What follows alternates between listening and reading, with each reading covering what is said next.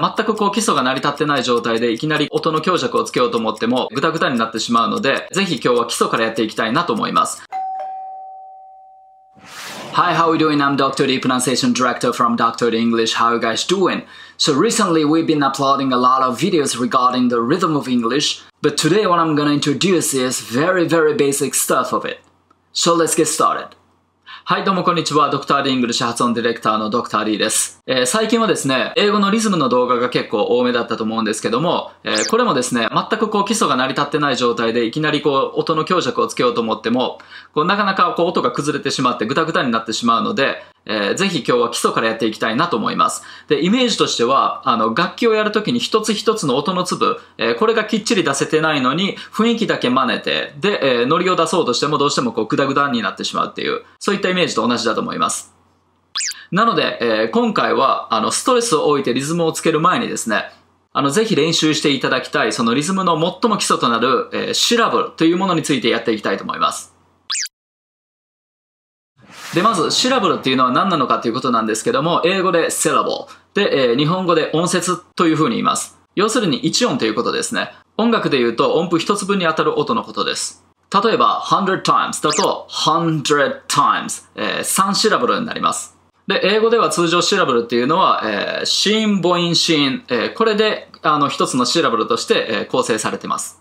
hundred times。これもそうですね。全部シーン母音シーンでワンシラボを、えー、構成しています。で、もっと端的に言うと、えー、シラブルっていうのは母音を含む単音ということですね。で、ここで注意が必要なんですけども、実は多くの日本人が英語を発音するとき、このシラブルの数が間違ってることが多いんですね。例えば、100 times を発音するときに、よくあるのが全部のシーンにこう余計な母音がくっついてきちゃって、100 times みたいな感じで発音する人。これだと100 times hundred times みたいな感じで5シラブルに聞こえちゃうんですね。まあ、こんな感じで、あの、余計な母音がくっつくことによって、単純にこう、シラブル数が本来よりかなり多めになってきます。で、シラブルの数がですね、あの、違うと、どれだけ伝わりにくいかっていうのを日本語に置き換えてちょっと説明してみたいと思います。例えば、こんばんは。えー、これ日本語では通常、こんばんは、えー、3音で捉えます。3シラブルですね。でも例えばこれを、こんぬばんぬわ、みたいな感じで、このうんのところに、あの余計な母音をこうくっつけたとしましょう。そうすると5シラブルになりますよね。こんぬばんぬわ。こういう風にシラブルの数が、えー、違うとすごく聞きにくいわけですね。まあ日本人からするとこの発音というのはもそもそもこんばんはには聞こえないわけじゃないですか。これが100 times を100 times ってこう発音したらまず通じないっていう、えー、そういった理由ですね。なので今回はこのシラブルの練習で英語一つ一つの音をまずしっかりこう捉えて、で、それがスムーズにこう流れるようにしていきます。で、その上で、えー、ストレスを置いて、で、えー、リズムをつけていくっていった感じでちょっとこう発展させていきたいなと思います。で、今回もあの、 TED のワンシーンを切り取ってちょっと練習していきたいと思います。まずはちょっと聞いてみましょう。But as an organizational psychologist, I spend a lot of time in workplaces, and I find paranoia everywhere. Paranoia is caused by people that I call takers. Takers are self serving in their interactions. It's all about what can you do for me. The opposite is a giver. It's somebody who approaches most interactions by asking, What can I do for you? はい、それでは、はい、それでは、英語のリズムの超基礎となるこのシラブルの練習っていうのをこの範囲でやっていきたいと思います。で、手順はこうです。まず、えー、シラブルをはっきりさせる。で、その次にシラブルを、えー、スムーズにつなぐ。で、えー、三つ目に、えー、ストレスを置いてリズムをつける。この3ステップを踏んで発音を発展させていきたいと思います。じゃあいきます。まず1番から。but まあとりあえずこれは置いておいて。as an organizational psychologist で、これをスムーズにつなぎます。as an organizational psychologist で、これがスムーズにいったらストレスを受けます。as an organizational psychologist OK、その次のフレーズ。I spend a lot of time in workplaces. I spend a lot of time in workplaces. で、ストレスが起きます。I spend a lot of time in workplaces. その次。And I find paranoia everywhere. これをつなぎます。And I find paranoia everywhere.